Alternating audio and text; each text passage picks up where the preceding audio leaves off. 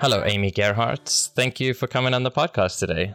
Hello, Shane. Thank you so much for having me. It's a pleasure. I'm, I'm excited to talk to you today. Uh, you have a fascinating story. You're a singer songwriter turned into a personal development mindset coach. You have qualifications in neurolinguistic programming, hypnotherapy, and you're the founder of uh, a higher way of living, which is a personal development firm, which I believe yeah. is something that's very cool. Um, and so, yeah, I'm excited to talk to you all about mindset and you know how we can work on that and what exactly beliefs do and what they mean for us.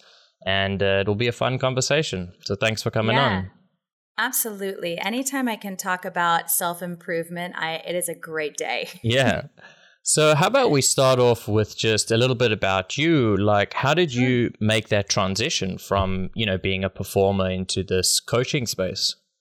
Yeah, well, that's a great question. You know, performance always came naturally to me. Uh, I, I, started performing and being in entertainment when I was really young, doing you know theater and musicals and all of these things. Went to college for music, studied music, um, so it's interesting. I, I never had a fear of being on stage mm-hmm. uh, and being in front of people performing. Uh, what ended up happening is when I would be on stage, I would be in my head and I would second guess everything and I would start doubting myself and my abilities. And so it was never this this uh, oh my gosh, people are looking at me thing.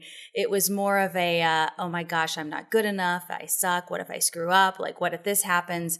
And then as I got older, um, and you know, I, I don't want to take away that and say that there weren't moments of euphoria uh, when you're in your element as a performer on stage. It, it can be absolutely magical. The, the problem with that is it doesn't happen all of the time. And so, what do you do in the other 24 hours of the day? And how do you operate uh, when you're not living in your element like that? And and the one thing I found as I got older, um, probably started maybe in my teens. I was always kind of an awkward kid.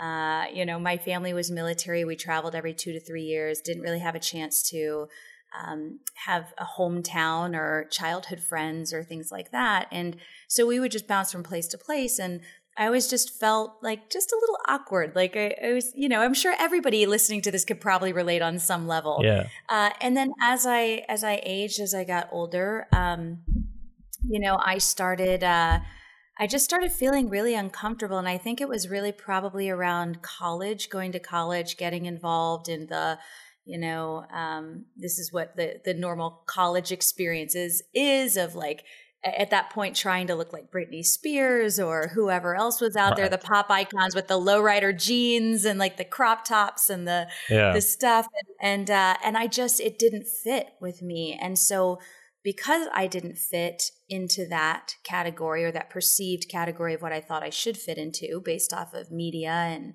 magazines and all of these things that, you know, unfortunately give us the impression if we don't look like the people that we see that we're not good enough. I started just developing uh, these behaviors of, of self shaming, mm-hmm. of really kind of beating myself up, of saying negative things to myself, of um, of you know doubting my my you know what I looked like if I was attractive or not and um and and it was one of those things that I think it starts it started with me pretty small and it was this gradual it was this gradual thing that started just happening over time where I would just say something like, Oh, I just feel so fat today, or Oh, I just feel this, you know.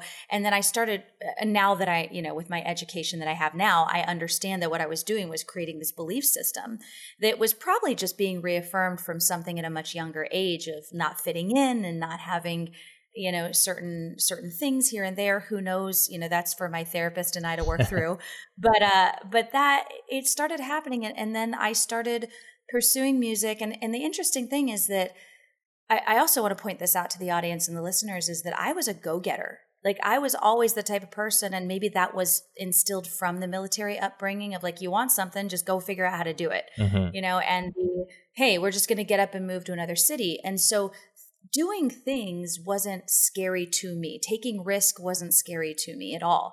Um, and but it, but the reason I point this out is that sometimes we we associate if you have self-doubt and shame and fear and all these things that you just don't take action on things i think it's really important to point that out that if someone is a go-getter and they are an action taker, they can still have an equal amount of self doubt, fear, shame, insecurities, all of those things layered in there too. And so I had um, I had moved to New York City post college, was playing all around Manhattan. I was, you know, um, working a day job, and I decided to quit my job to pursue music full time. And I I ended up moving to Atlanta, playing music full time. Uh, bars, restaurants, hotels, weddings, you name it. I was doing it. I was playing like seven to eight times a week at wow. some one point. Um, and the great thing was, you know, there weren't a whole lot of women in Atlanta doing what I was doing. So I had this kind of little niche that I fit into with sort of that kind of softer pop lounge music type of mm-hmm. thing that I was doing at the time, the acoustic singer songwriter. But fast forward, you know, I, I start touring, I start doing all these things with music. I start um, I start, you know, uh, using my voice for commercial projects and all these things, uh, getting nominated for some awards. And and the interesting thing about this, the reason I give all of this layered stuff is that my career was still going, it was still growing, but I never stopped to look at what was going on internally in the process. Mm. So for me, even though I started doing all these great things with my career, a normal person would be like, "Oh my gosh, like that's so amazing, that's wonderful, like you're you're selling albums and you're you're doing some bigger festivals and people are buying your music and they're listening to it and they're singing along with me. All the while i'm in my head thinking i'm not good enough all the while i'm in my head and behind the scenes i'm going back to my room and i'm saying how fat i look in my outfit or how you know how ugly i am or, or my you know i can't i i was I knew that it was getting really bad when I would go to Sephora, which is still one of my favorite stores, by the way. but I would go to Sephora and I would buy thousands of dollars worth of makeup in a year. Mm-hmm. Like it was out of control. Nobody needs thousands of dollars of makeup in a year. You know, it's like, who in the world? Like, but I kept doing all these things and I would go shopping and buying clothes and makeup and all these things to try to mask the fact that I just didn't feel comfortable in my own skin. Um, and that's how this transition really started for me i was i had just finished my first cross country tour i had gotten out of an unhealthy relationship with someone i dated in atlanta i moved to nashville tennessee well excuse me i went on tour for six months first i traveled all across the united states then i moved to nashville and i remember very vividly being in my apartment in nashville and just like looking in the mirror one night and saying you know i i do not like the person i'm looking at mm-hmm. and i cannot live this way anymore. Like it was just this I'm missing it. Like I was missing my entire life because I was so consumed with all of these negative thoughts and all of these behaviors that I had started to lean into and these belief system that I had built about myself or that had been programmed in that I was missing it. I was missing all the accomplishments. I was missing all the great things that I was doing. I was missing the connections and the tours and and the stuff that I had already done. I wasn't even allowing myself to celebrate it, almost as if it wasn't real, yeah. right? Like it's like here I am getting nominated for award. I'm like, oh no, I'm still, I don't know, like I still don't look, you know, great. And I and I just had this, I had this really negative image uh, about myself, and I was like, I I can't do this anymore. It's freaking exhausting. Yeah, it's absolutely exhausting to to be in your head about yourself that much and to doubt yourself that much and to doubt yourself even when you're accomplishing things i think is even you know it's it's like you have no any outside person looking in would be like well you have no reason to doubt yourself. And you're like you're right. You're absolutely right. I didn't have any reason to doubt myself but i did. Yeah. i still did. Mm.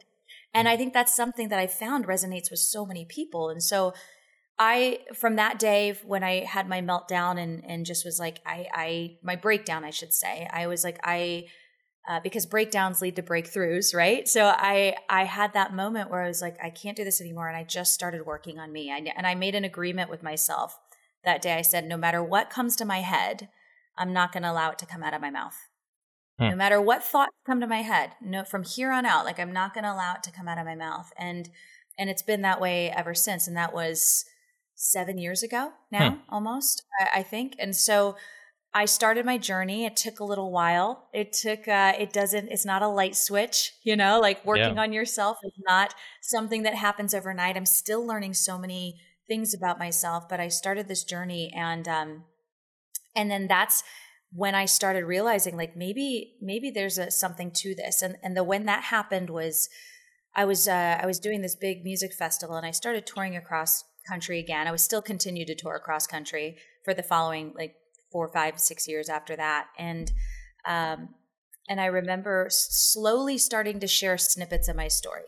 Like just little, I would just be like, this is a song I wrote, you know, and when I was in this unhealthy relationship that made me believe this about myself, right? Like I would just, just share little snippets, or this is yeah. a song that I'm playing around with about you know loving yourself whatever you know and and then the more i would share the more people would come up to me and be like oh wow you know i love that song and i love that message and you know it's interesting you said that because i go through that too. And the more i shared the more people came up to me saying the same things over and over and over again. And and yeah i would get some compliments about my shows of course but but it was really like hey i that the oh you know that i loved what you said there turned into hey i'm really struggling with that too. And the more vulnerable I became, became for my listeners, for my audience, the more um, connection was made. Mm-hmm. The more it was almost like the music. I because I allowed myself to be open and vulnerable. The music opened up, and then the connection started happening on stage. And so for a while, I thought, oh my gosh, like there's something to this storytelling thing. There's something to this. Um, you know, understanding that we're we're all very similar. Mm-hmm. And so I know this is a long answer to your question, but super long story short, from then, you know, I had known for a couple years, you know, I toured for about six years, seven years across country and I loved it.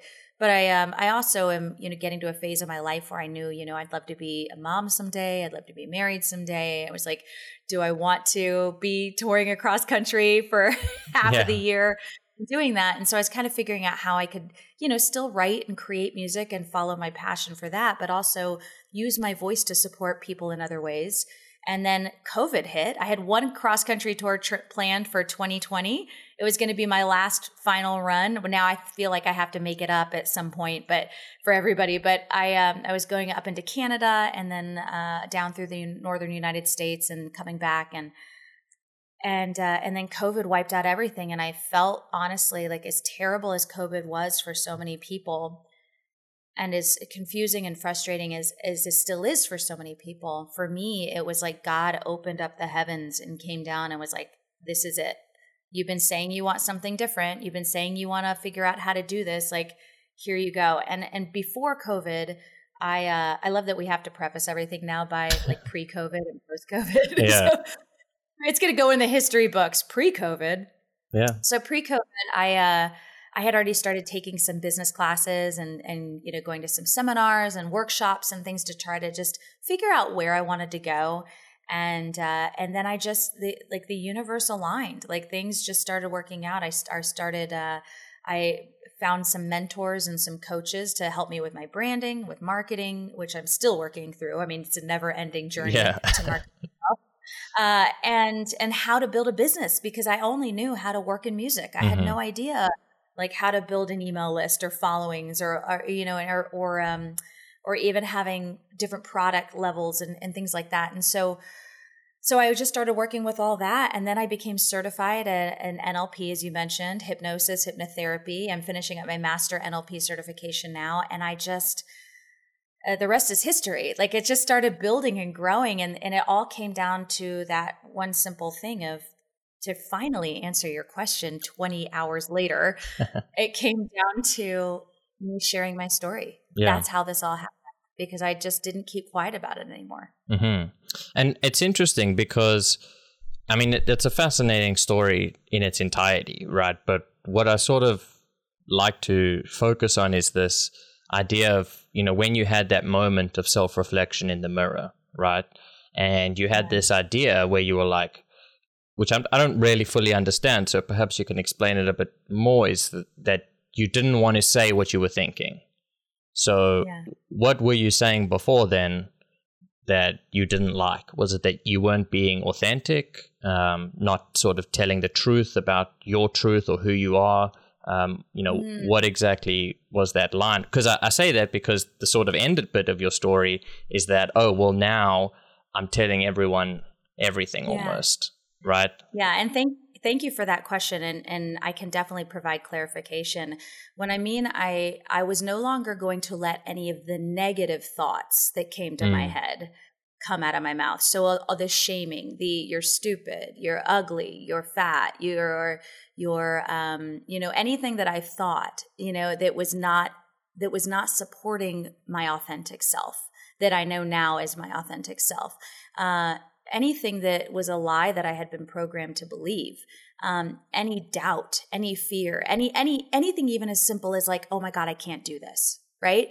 Like even that, I said, you know what? I'm I'm no longer going to say the words, even if the thoughts still come to my head. Mm-hmm. I'm no longer going to say them because when I say them, I give them power. And now I know as an NLP practitioner and hypnotherapist that when you say the words, your subconscious hears the words, right? Mm-hmm. It's like the, the, three modalities in NLP are the three major modalities we communicate in is auditory, visual, and kinesthetic. And so anytime we can we can see something, say something, feel something, it connects in and programs into our subconscious. So that was and I didn't know this at the time. I just kind of stumbled into like, okay, I'm not gonna, I'm just going to start small, right? It was yeah. like I'm going to start with one thing. What's the one thing I can do right now to make a difference? Because at that point, I had no idea what to do.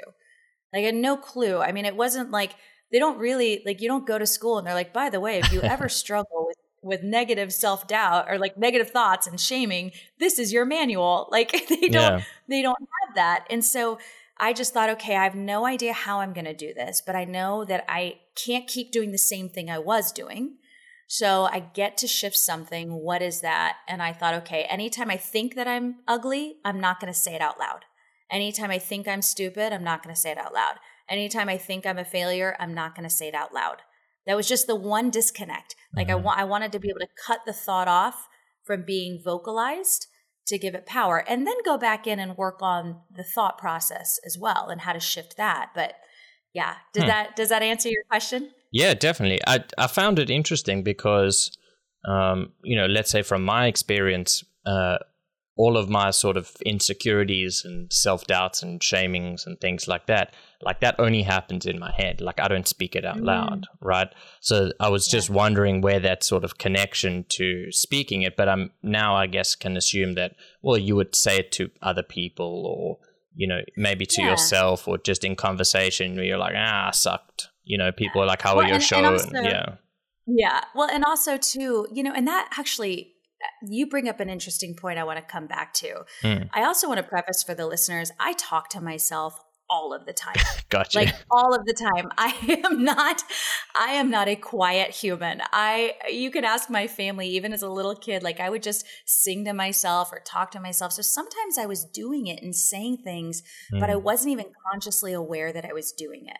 Right? Like it, it like I had a moment this is a, actually a really funny story Shane that I was I was in a mall in Atlanta a couple years back, and uh, this was before you know this has actually has nothing to do with self-doubt and shame it's just a funny story yeah. that i was in the i was in the line you know and, and and i don't know if they have this where you are but the malls here like they have um they have these like starbucks are set up like right dead center in the mall like they they know exactly where to push position themselves like people yeah. are gonna be shopping they're gonna want to buy coffee so they had a Starbucks set up in the middle of this this mall, and I was in line, like in the middle of a line, like this is pre-COVID, like a ton of people really close to me, and I am talking to myself, and I don't even realize I'm doing it, and then literally I stop myself, and I'm like, oh shit, I just said that out loud.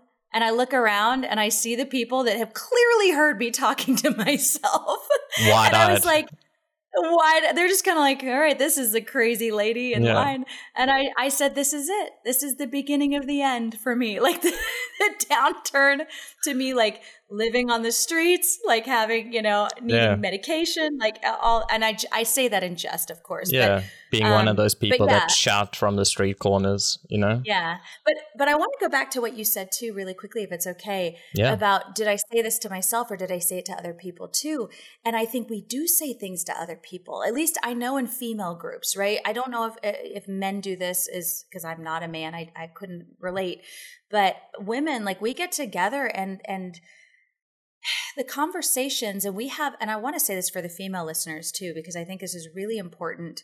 The words we say have so much power.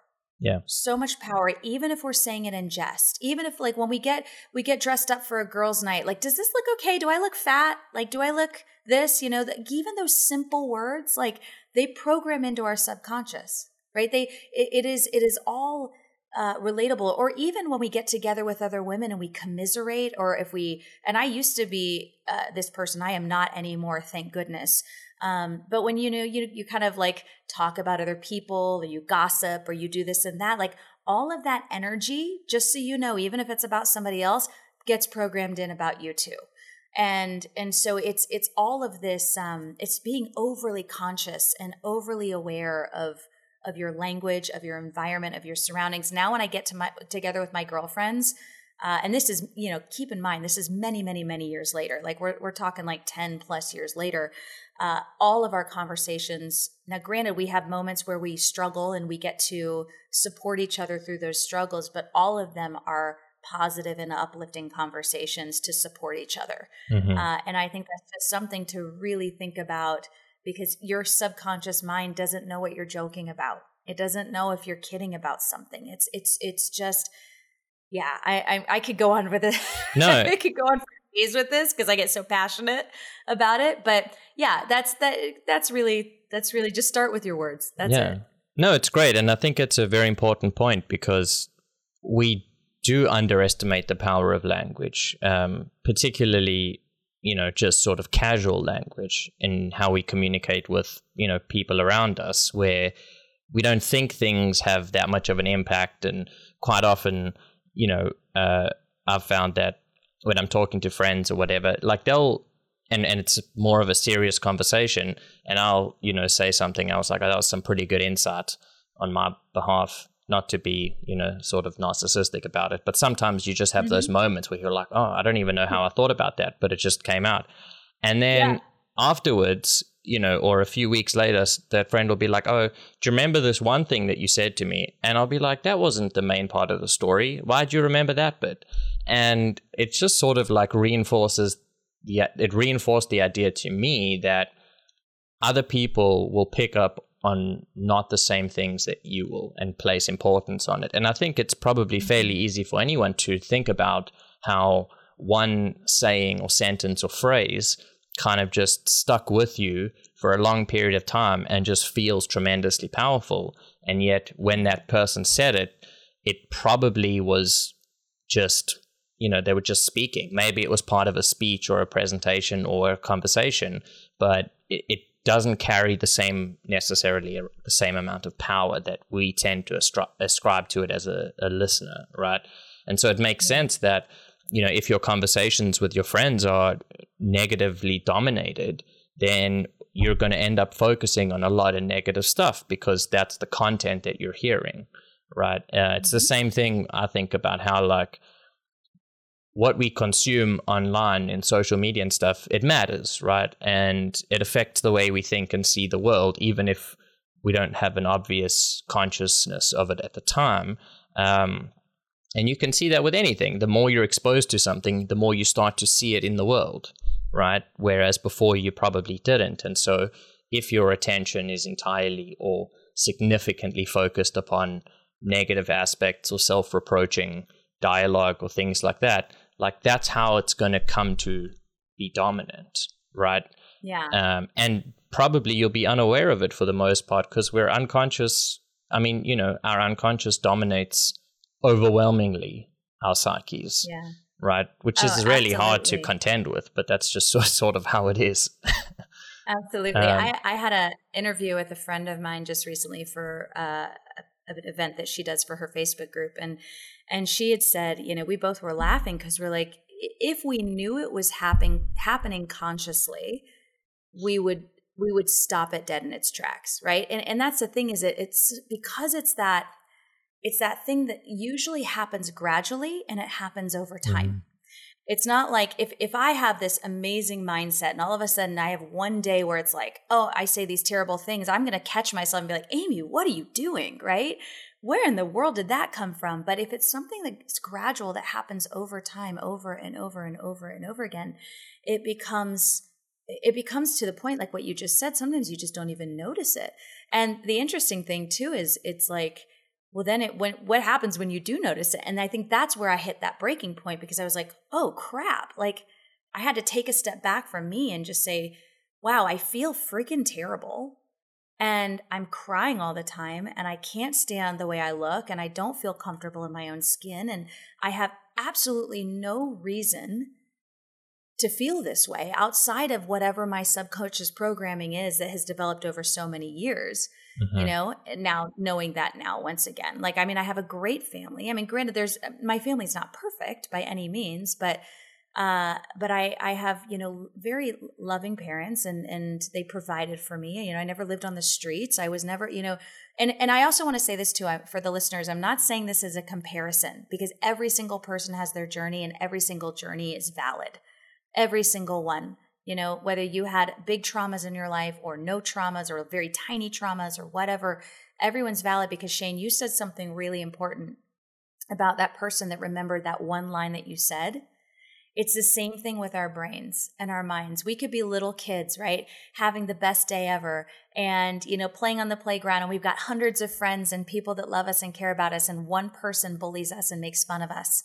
And then we remember that. Mm-hmm. You know, our subconscious mind is just an information bank. That's all it is. And it gathers information and it has memories. Uh, sorry, the belief system are based off of your memories, whether your memories are real or imagined. Mm-hmm right? So we can take this tiny little bully, right? And now as adults we see it as this tiny little bully, but as a innocent little 7-year-old kid, that becomes this big grandiose thing that gets programmed into the mind. And so anything that you've experienced or gone through could contribute to whatever you're at now.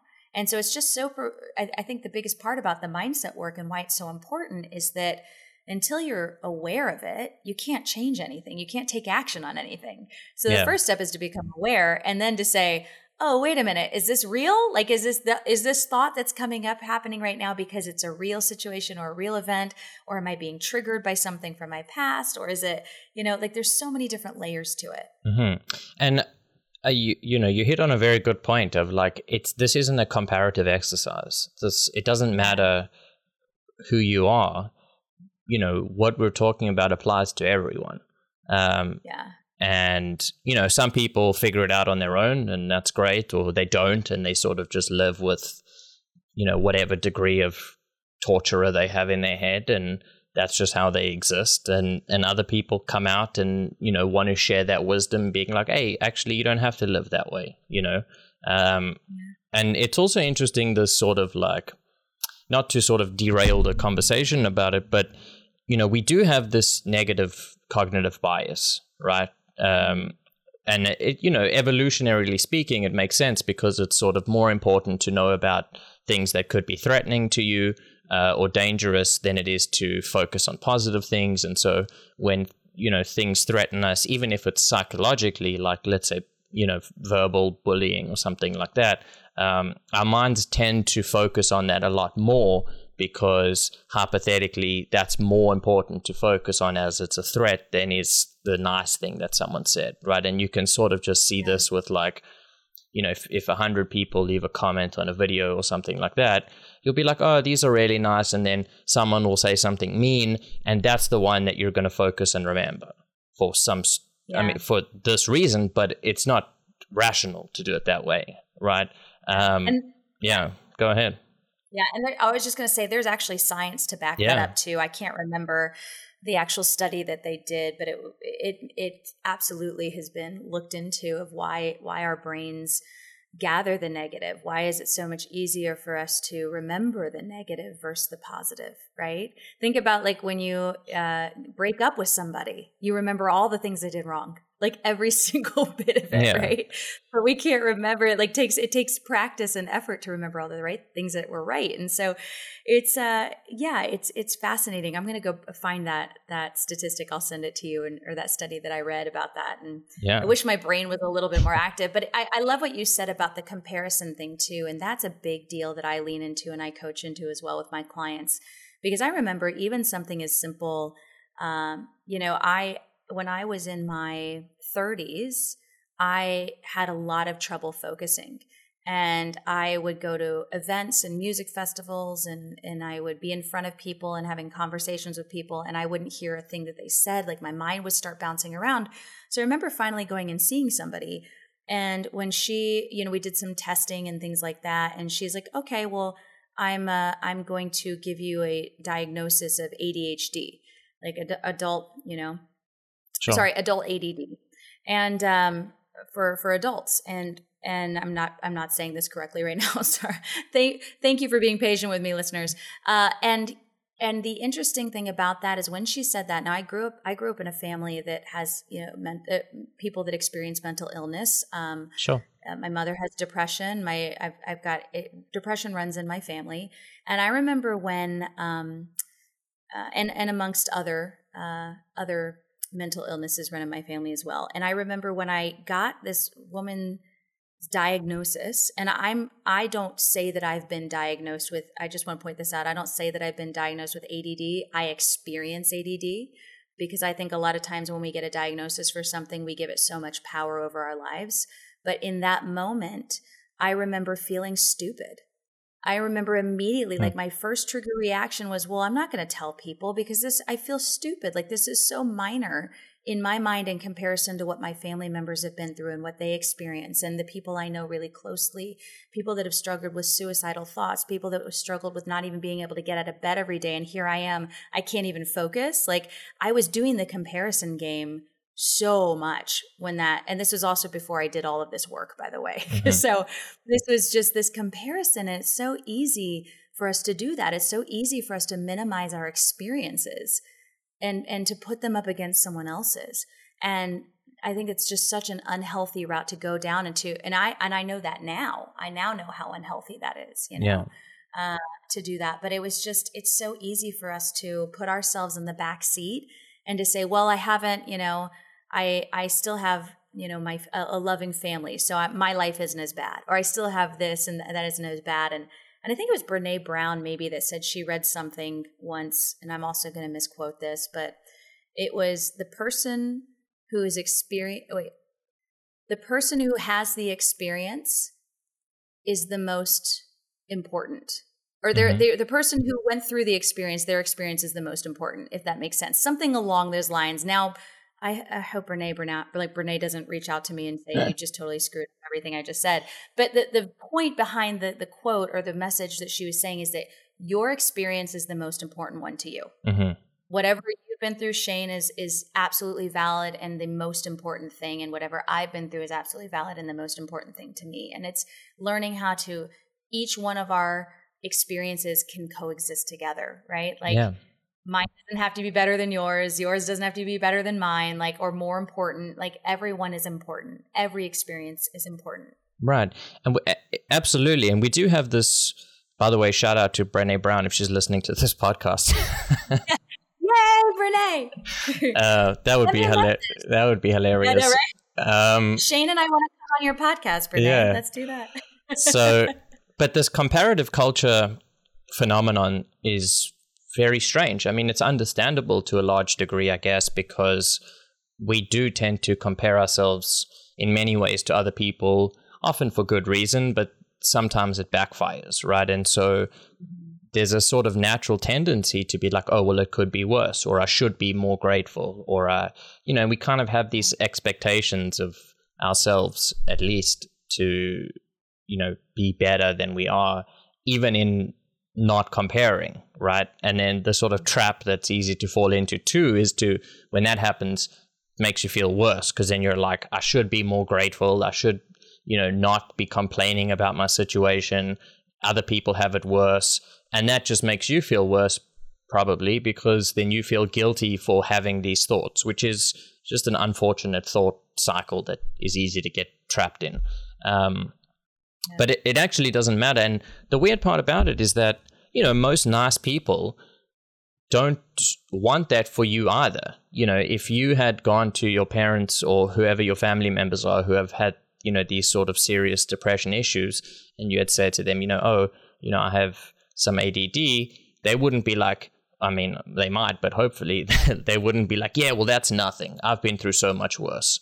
And I mean, some yeah. some people are like that, but they're just suffering, right? It's not fair yeah, to sort of yeah, of. they're absolutely suffering. Yeah, because um, people who are happy don't criticize other people, and they let them have their experiences, and they're like, okay, well, this is something that you got to deal with. I'm sorry you have to deal with it because it's tough and it has all sorts of implications in in your life in various ways. And um, you know i wish you the best and let me know how i can help you something like that where it, it's not a compare comparative it doesn't make sense to compare our experiences with other people on a broader scale you know in in this context that we're talking about because it's unhelpful um, i think. I guess sometimes I, though sometimes people and you sorry sorry to interrupt but I, I, guess sometimes that does lead people to feel more gratitude for the things that are going well or that they do have. But how often does that happen versus do you end up feeling guilty for your own thoughts about the situation? I don't know what the answer to that question is um, but it's just an interesting thought. Yeah. It is an interesting thought and i think i love what you said it's interesting that that last that last line I want to come back to that, you know, using comparison as a way to feel gratitude. I wonder if it's really comparison or if it's it's really more empathy mm. and understanding versus the word comparison, right? Like you see someone else's life, you feel empathetic towards them and what their experiences are and what they're going through, which then triggers gratitude towards your life because you know, if you're looking at someone and be like, "Ugh, their per- that person's life sucks," like I'm great, like then that's clearly an unhealthy way of yeah. of, of, feeling gratitude for your life, you know. Um, but I, but and we could come back to that. But I love what you said about happy people don't compare themselves to other if you others, and I, I agree with you on that. I am.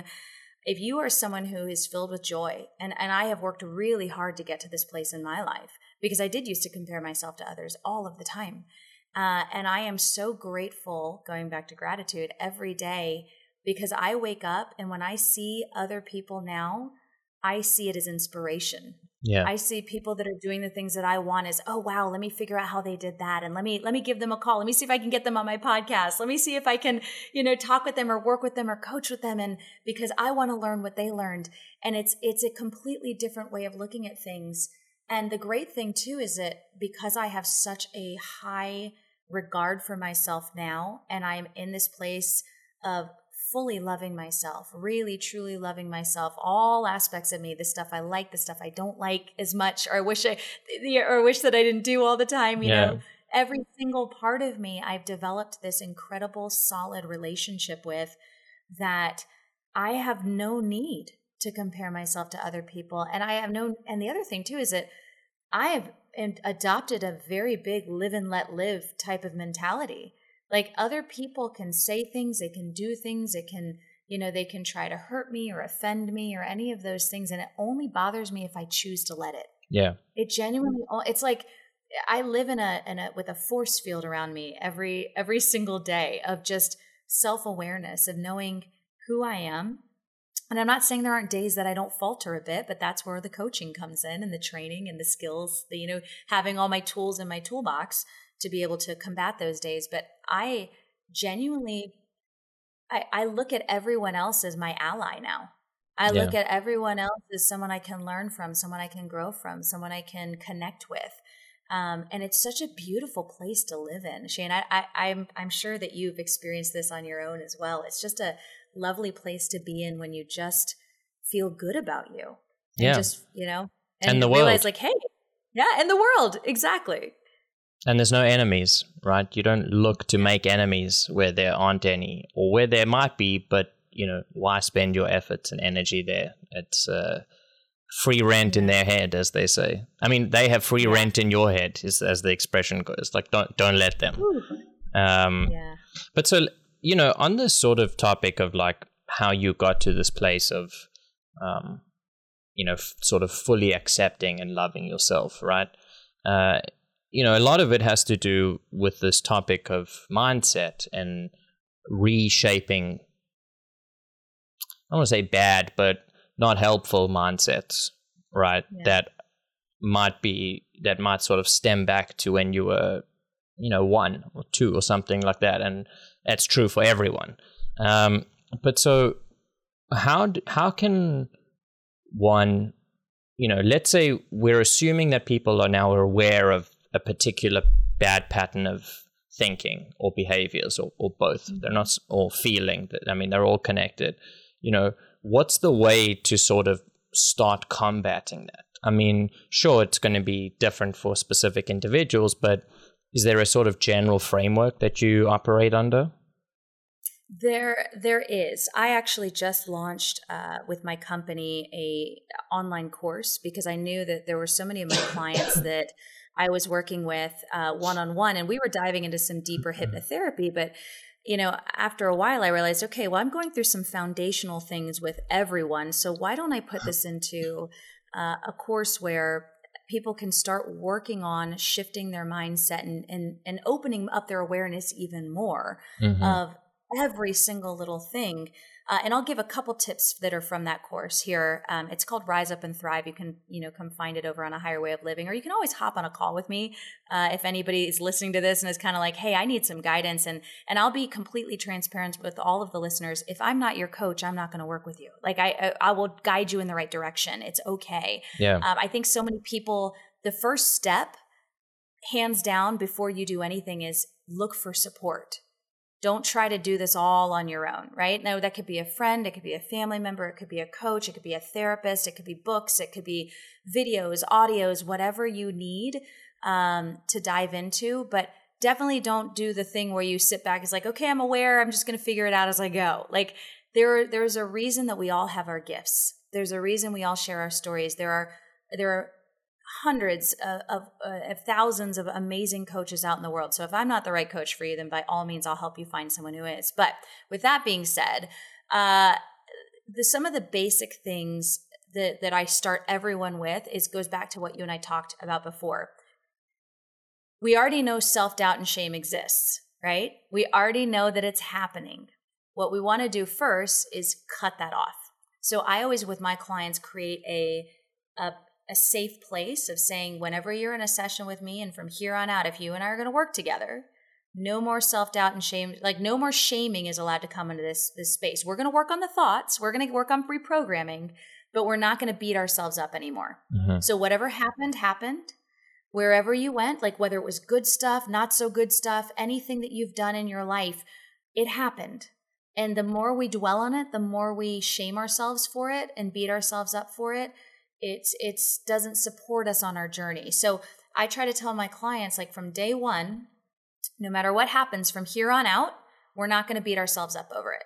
We're not. Say you're on a diet and you fall off the wagon and you have a donut. Okay you had a donut. So what? We're not going to beat ourselves up for it right? We're going to we're going to create a space for you to be forgiving to yourself and to be open to yourself to say all right i know that i'm not going to be perfect with this because there's no such thing as perfection. And this is day one of the rest of my life. So if I'm going to do that, how do I do that in a safe place? So it's creating a safe space for you to, to allow yourself to make some mistakes, mm-hmm. allow yourself to be kinder to yourself in that process.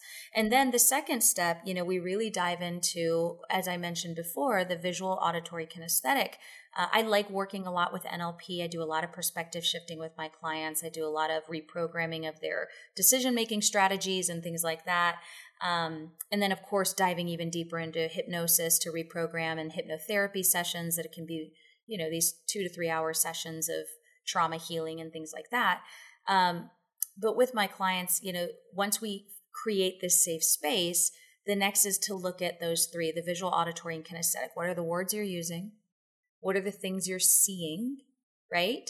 And what's the environment that you're in that's maybe triggering or causing emotions and, mm-hmm. and things like that. The, the emotional connection, the visual stimulus, the auditory stimulus, and or and the uh, kinesthetic as well. So learning how to kind of identify those things, and it's everything as simple as the you know the the words we use. We'll go back to that again since we talked about that so much today already. But that can be something as simple as like, oh, I need to do this. Or what you were saying earlier, like I should have done that, I should have done that. Well, you can should on yourself all the time, but you probably shouldn't. You know, yeah. that thing of like stop shooting on yourself. Like yeah. just say, I, I instead of saying I need to do this or I have to do this for my job, which makes it task driven, which makes it almost this obligation. I need to go to the gym. I need to do X, Y, and Z or whatever it is you get to do it. Mm-hmm. It's like those little tiny shifts. I get to do this. I get to show up today. I get to be on this awesome podcast with you, Shane. Like everything gets to be an opportunity. Mm-hmm. Everything. And those tiny, tiny little shifts in our language, right? The little things that we say, are so important. The same thing with our surroundings.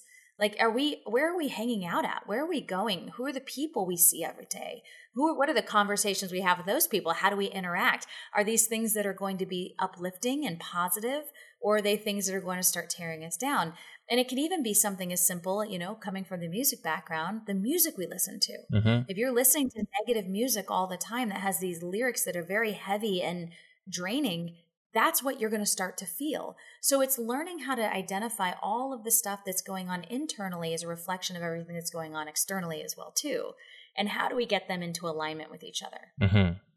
Yeah, I think so, that's a, just some basics. Yeah, it, it, goes a lot deeper than that. And in the course, yeah, and in the course that I have, you know, I put together about 14, 15 modules, and I have a bunch of bonus modules in there and hypnosis audios for people to listen to, uh, because I really want people to be able to start uh, having the opportunity to reprogram on their own. And not everybody can afford a coach too. Like, let's be honest, like coaching can be can be expensive and you yeah. know but if you if you're in if you have that opportunity by all means find a coach to work with that's one of the best ways yeah no i think that's a, a very interesting and clearly successful framework to operate under and sort of the one part that i'd, I'd like to highlight well there's two actually well the one is this idea of um, where I start. Okay, so in psychotherapy training, right, you learn that the most important part of therapy is the relationship you form with your client, right? That's the mechanism of all change.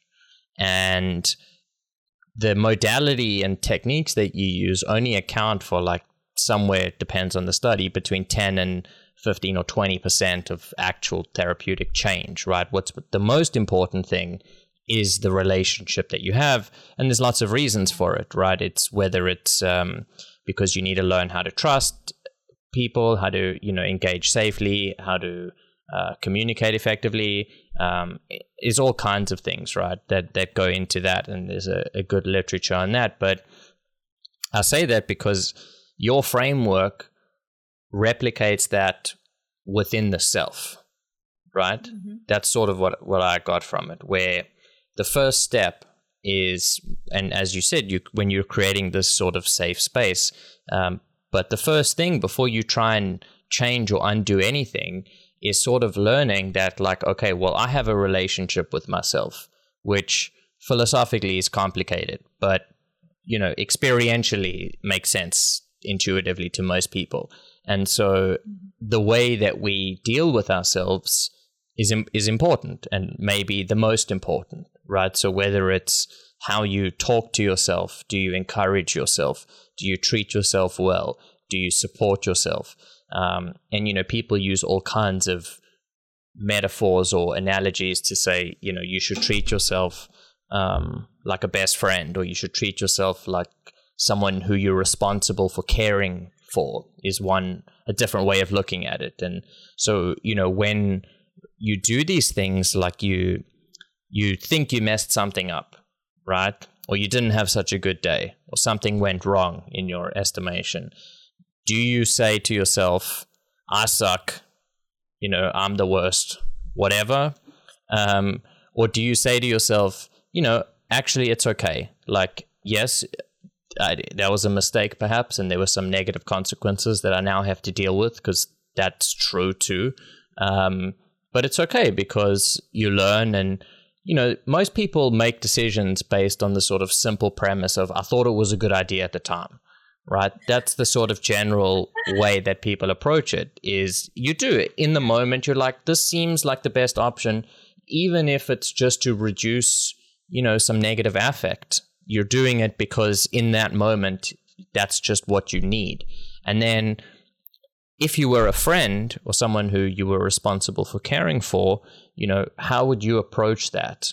Uh, you know if a friend comes to you and says you know i cheated on my diet today or i messed this thing up or didn't go as i thought would you say oh you suck. You know you'll never get it together. Yeah. like no, you wouldn't. Presumably, you'd say it's yeah. it's okay. You know, it happens. There's stumbling blocks. It's all about learning. What can we learn from it? You know, just approach it in a very nice, uh, supportive way. And if you can learn to sort of do that for yourself, then that's how you sort of start to make those efficacious changes. Um, because then it doesn't matter what the situation is, it's how you deal with yourself that sort of comes to the front anyway. Right. So it's not it's not yeah. necessarily about specific instances, although those are perhaps very important to address, but the sort of underlying mechanism is your relationship with yourself and how you see and feel about yourself um, which kind of leads into the second point, which is that you know this kind of change that we're talking about, uh, and you had mentioned this before. It, it's not something you can do immediately. You can start immediately, but it's a process that takes a lifetime. You might say. You know, I mean if you think about it just in terms of the strength of various neural pathways, the more you think about something, the stronger the neural pathways are, the more embedded it becomes in your consciousness and even subconsciousness. And so you're sort of now creating new neural pathways to compete with that because you can't just get rid of them. Um, and so it takes a lot of practice to strengthen those up sufficiently to a point where there's actually some competition now. Uh, it's a weird analogy, I know, but it's somewhat neuroatomically accurate. Um, but it's like you know, like going to like I use the analogy of like going to the gym, right? If you if you're not an mm-hmm. exercising person, the first year kind of sucks, right? You're kind of forcing yourself to do it a lot, um, and you know it takes a lot of like effortful willpower to do it. But then at some point, and it's not exactly clear when or why, at least it wasn't to me, you kind of are like, oh, this is just part of my normal way of being now, right? And you might even start to look forward to it and it just becomes automatic. So it's not like a daily struggle of like, should I go to the gym? Should I not? I mean, well, COVID. Should I exercise in my basement? Should I not? You know, it's not that kind of a thing. It's just like, okay, well, this is what I'm doing now, right? And so that's yeah. the, the other side starts to sort of weaken and wither away. And while it's still there, um, it doesn't have as much of an impact, right? So I just wanted to sort of bring the practice element um, up. And, you know, what do you sort of make of that? No, I, I agree 100% with everything you just said. And, and I, I would love to go back to your first point. Mm really quickly too and and Go for it. you know something that i've found that's been really really helpful for not only myself but my clients is i love what you said about the way you talk to yourself right? And and and the the if you were talking to your friend you wouldn't say oh you suck. You're not going to get that you know you're not going to make that diet. You're never going to win. You would say that's okay. I love to encourage my clients to take things even one step further. Hmm. let's figure out okay it happened so let's figure out why. Let's figure out where it's coming from. Let's i i really love creating you know when when i do that space of um, creating that safe space of this uh, you know every that there's no more shaming allowed from here on out right? Like no more beating yourself up from here on out. I also love to encourage my clients to look at everything as neutrality. Like what if you weren't you what if you were just starting to observe you and the way your behaviors were, and you just started kind of looking and nothing was good, nothing was bad, because we assign meaning to everything around us, mm-hmm. right? Like every event could be a neutral event, and we decide whether it's a good or bad event. And so if we have that, and then I also kind of coach into emotions, like how to listen to your emotions, to understand your emotions. How how can you be neutral with your emotions? Like just because I'm angry, that doesn't mean that's a bad thing just because I'm sad, that doesn't mean it's a bad thing. It means that my body's trying to tell me something. Right. Yeah. I, there's something I care about. That's like these, we can, we get information from ourselves if we really start to take time to look at it. So in those moments, if you do fall off the wagon, because guess what? You're going to, no matter what happens, you're right. It is a lifelong journey. There are still things oh my gosh hold on my add just kicked in let me go back so if you do if you do fall off the yeah. wagon and when you fall off the wagon being able to say huh okay, so I did that. I'm not proud of it. It's not what I want long term, but let me, instead of shaming myself, instead of, you know, going back into and feeding my old pattern and feeding my old belief system, let me just sit with myself for a second and really identify why it happened. Mm-hmm. What was it that got in the way? What became more important? What did I tell myself in the process? What did I lean into? Because until we know why we're doing something, until we can really get to that core level, we can't make a different decision. So it's just decision making strategies, figuring out like, did I see something? Like, we'll go back to the diet example. Did I drive by Dunkin' Donuts and then I remembered how good they tasted and I said, screw it, I'm just going to pull in? Like, what was it? Yeah. What, what, where did it come from? What caused you to create that action in the first place? So, anyway, uh, to go to your second point about the the, I agree with you a thousand percent. It's just like anything; you have to work at it for it to work. You absolutely do, and and you know, I, I still seven years later have moments and I, I continue my education. I am still, I'm in a, a, master leadership program right now, personal leadership program. That's a year program where we have these intense sessions and we work through stuff. And it's, there are still days where I'm like, are you kidding me? Like I have that moment where like, I thought I was over this. Like, are you kidding me? Like this is popping up. And the more you learn about yourself, it almost becomes, um, I almost find it comical now because I'm like, oh, wow. Like when I make all the connections of like, okay, so I did this because of that, which led to this, which caused me to do that, which caused that belief system. Like it, it's, it almost becomes, um, it, it almost becomes a game sometimes. It's like, all right, I wonder what I'm going to figure out about myself today. like, figure out myself. And uh, and I agree with you too. The the good part about it, though, I, I don't want to discourage the listeners probably the absolute best part is what you hit on, Shane, is that after a while it does become autopilot and it becomes so much easier to manage. And while you're in the process of being aware of yourself, you're going to notice when things come up so much faster. I was talking with a woman earlier today. Um, and we were talking about confidence, and she was equating confidence as like a roller coaster, right? Like you have days where you're really confident and then not so confident, days where you're really confident and not so confident. And you kind of go with this up and down type of feeling. And I said, yeah, but the great thing about doing mindset work and the great thing about, you know, being in this state of constantly observing yourself is that eventually that roller coaster starts to level out, right? Like things start to level out. They're not as not these these big highs and lows the way it used to be. Everything kind of just levels out. It's like that kind of slow plane of the roller coaster. And then whenever you feel yourself going into a dip, you have all the tools to be able to say, "Whoa, whoa, whoa, whoa, whoa! Hold on, I'm going to pull myself back up. Yeah. Hold on, wait a minute. Like I feel like I'm a little off this morning. Let me just take a minute to sit with myself, see if I can figure out where it's coming from, and pull myself back out of it. You know, eh, but that takes so much time. It's like master level Jedi mindset training to be able to get to that point, but it is absolutely worth it if everyone listening is is willing to put that effort and time into it. Yeah, I mean, what else are you going to do? Right. you got a life to live. How do you want to live it? Yeah. Right?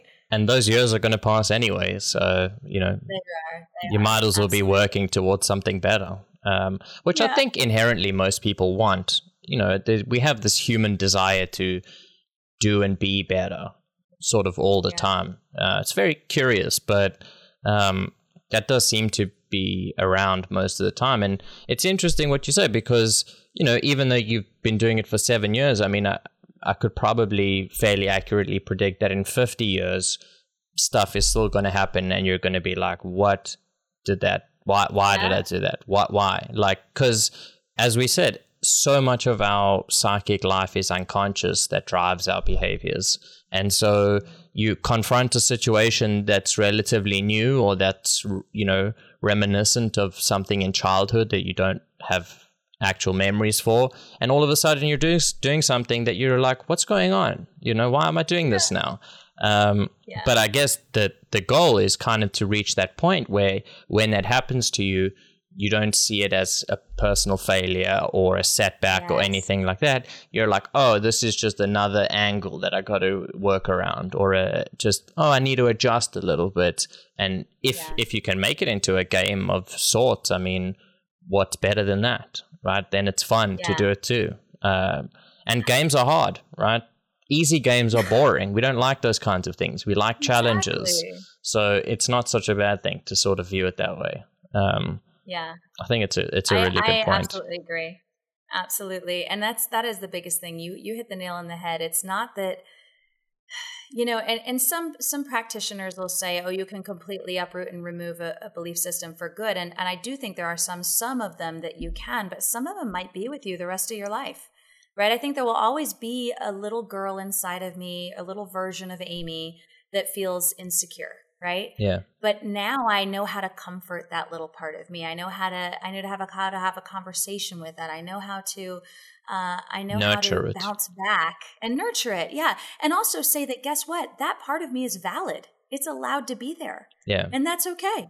Like it doesn't have to take over my life. It doesn't have to run my life. And and whenever she starts screaming and throwing a temper tantrum, I can, you know, have have a moment with her and that's okay. And but it's it's what you said, learning how to navigate your life without the shame and guilt and verbal punishment attached to it. Yeah. Which is not easy to do because especially oh, if it's been no. your default mode for so long, right? Oh yeah. Um, yeah. But again, it's like, well, yeah. But it, it it's also sort of touches on the point of how change happens when suffering reaches a sort of maximal point, right? When you reach a point where you're like, I'm sick of this shit. Uh, yeah. You know, yeah. for for lack of a better way of saying it. Lack of a better word. Yeah. Yeah. I agree with you. And you hear that from everybody. I mean, I, I don't know anybody that doesn't have a story of transformation that didn't get to that point. Yeah. Like if, if you're out there, if you were like, oh yeah, I just transformed and I felt fine like before, like, like yeah, I'd love to hear your story because I just don't think it exists. I think you're right. You get to a, a place where you've just had enough and and the I would love to be able to get to more people before they get to that place personally like the rock bottom place. Yeah. But uh, like I'd love to get them on the decline like slowly so that we can revert back. But sometimes you have to get to the rock bottom. Yeah. You know, sometimes you have to hit the decline and, and you have to go through that because otherwise you wouldn't realize the value of doing this type of work. Yeah. And it applies in all sorts of things, right? If you hate your job, right, and you're suffering at it, yeah. you can put up with it for well, it depends, but presumably a fairly long amount of time with a great deal of suffering that comes with it. Um, but you do reach a point where you're like, I'm done now, right? And it's yeah. quite decisive um, and often leads to very sudden changes in people. Like you had this sort of, right?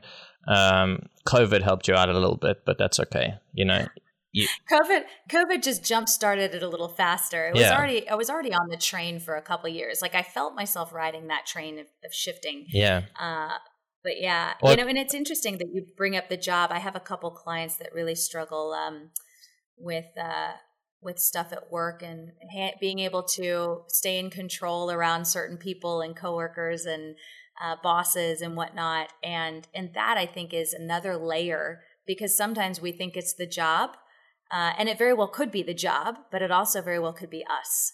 And and learning that you know if you have a belief system about you, the belief system is going to be the same no matter where you go and what you do.